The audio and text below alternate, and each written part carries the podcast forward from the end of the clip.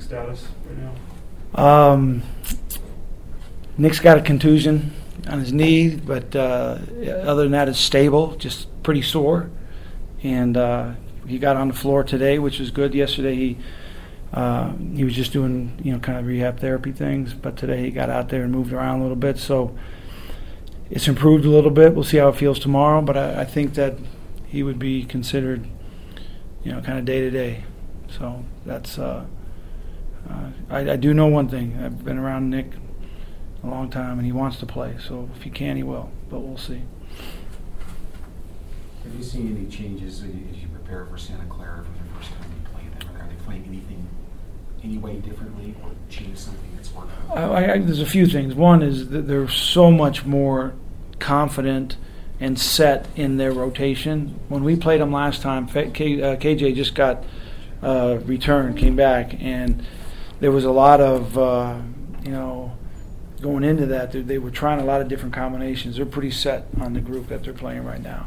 And in fact, in league games, that uh, Feagin's shot almost as many times as uh, as Brownridge. When at that time, Brownridge was by far the their leading, you know, kind of shot attempt guy. I think they're, uh, you know, Kratch is a is a real big part of um, their, uh, you know, their offensive scoring.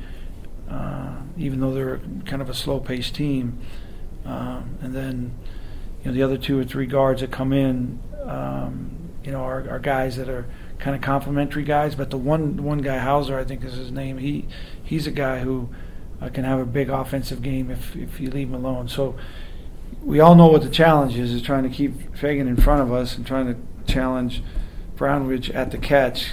Kratch set the ball screen and then he pops, and then the big fella inside takes up a lot of space.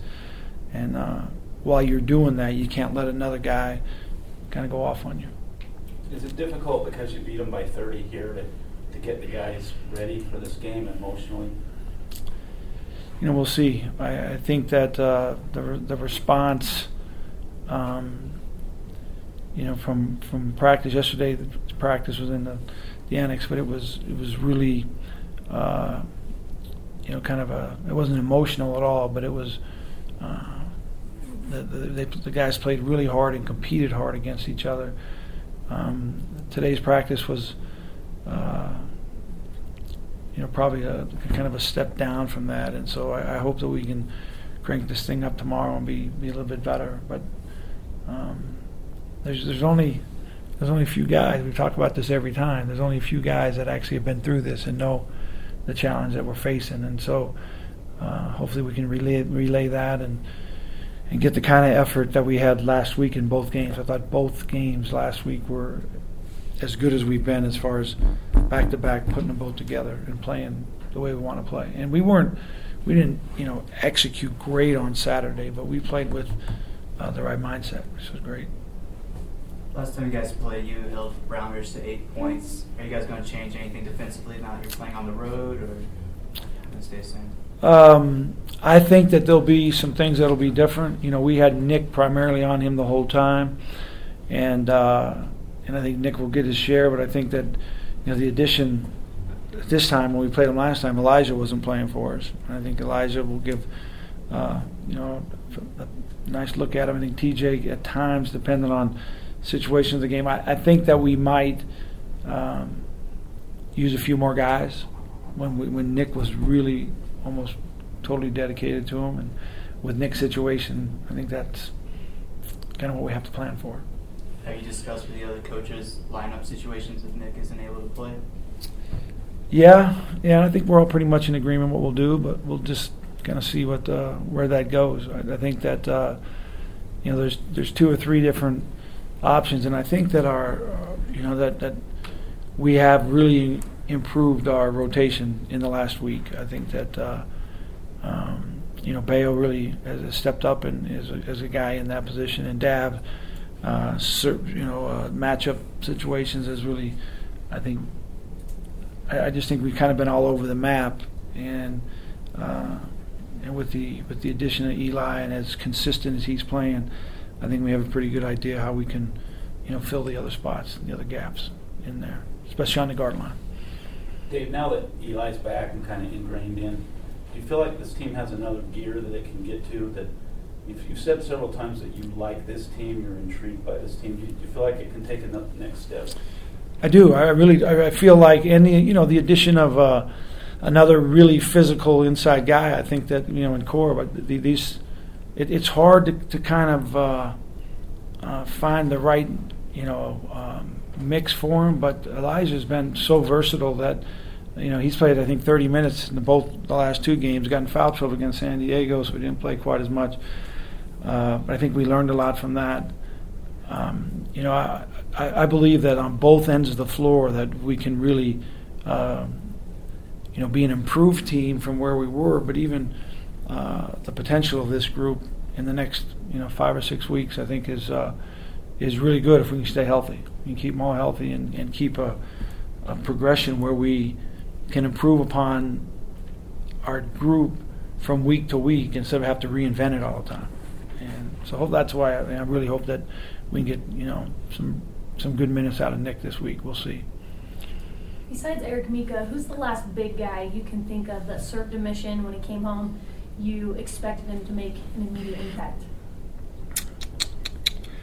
Whoa, you know I I expect them all to come home and make an immediate impact, but the the guys who actually come home and and perform at the level that that he's performed at, that's uh, you know that that's pretty unique for us. Um, uh, you know, one, one thing about it is that we, you know we um, we usually kind of have a, a group of guys that are already here that are established themselves, and then that guy has to come back and fit into that group or kind of beat that group out. Um, in Eric's situation, the guy who started the last two years was playing football when he came home, so that's unique in itself. But uh, um, I don't know. I don't know if we, you know, where where, you go to. I mean, we've had some good ones, but uh, most of the the big guys that have been returned missionaries have been a year or two out. You know, before they've really had that that uh, huge impact like like Eric has. And and every impact is huge in in the the realm of the team, but he's carrying a big load. You know, for being right home. Where have you seen the biggest improvement on TJ this season? I think that he feels more comfortable out there on uh, you know every um, every game. He just continues to get more confident. I think uh, his ability to attack defenses and read them, I think, has really improved. I think his ability to, to where he can find space on the floor to get his shot off, and then defensively, he's really improved. I think you saw the other night against Pacific that on that weak side, especially. Um, his rotations are good. He made two or three really uh, you know, uh, big plays of you know knocking the ball away, a guy slipping to the rim. Uh, I think that the game is just is just more and more comfortable for him as he plays. Dave, I think you guys are number two or three in the country in defensive rebounds. Where where does that power and that, that ability come from? And, how do you coach those guys to do it? And how they perform it? I would I would say it's because people are afraid of how we run, so they get guys back. So easier rebounds. Don't tell our guys that. Anything else? Dave, expectations kind of can frame a season. Do you feel like this season the expectations were maybe too high because of the guys coming back, the Lone Peak guys, and or, or do you feel are you comfortable with kind of the expectations that were there when the season started? Well, I, I think that uh, the way that I evaluate it is the expectations that I have for the team. What everybody else feels like, uh, you know, when you go out and speak to people in groups and everyone talks to you, you kind of agree with them and be happy. But I, I think that uh, the the expectations for this group has never really been able to be evaluated fairly simply because of it's not the same team that everyone expected. With Kyle Davis gone and with Elijah missing 10 or 12 games, it's and, and that that doesn't change what the end result for what we want to have happen, but that's been a real issue we've had to deal with. Philosophically, like Rick Majerus used to always undersell, and Bronco used to hype everybody up. Yeah. Where do you fall in that? I try to let everybody else decide. not not. Uh, I, I I do feel like uh, um, this group is going to be around together for a while. I hope so. That's the feeling that I get, and and uh, with you know with that being said, that that you hope that you can continue to improve all the way through as long as they're they're together, and I think that uh, that's our main focus right now, just to try to uh, you know get a group that can kind of week after week after week build upon itself and not have setbacks for whatever reason, and uh, hopefully that we can get on that we can get on that uh, that course quickly.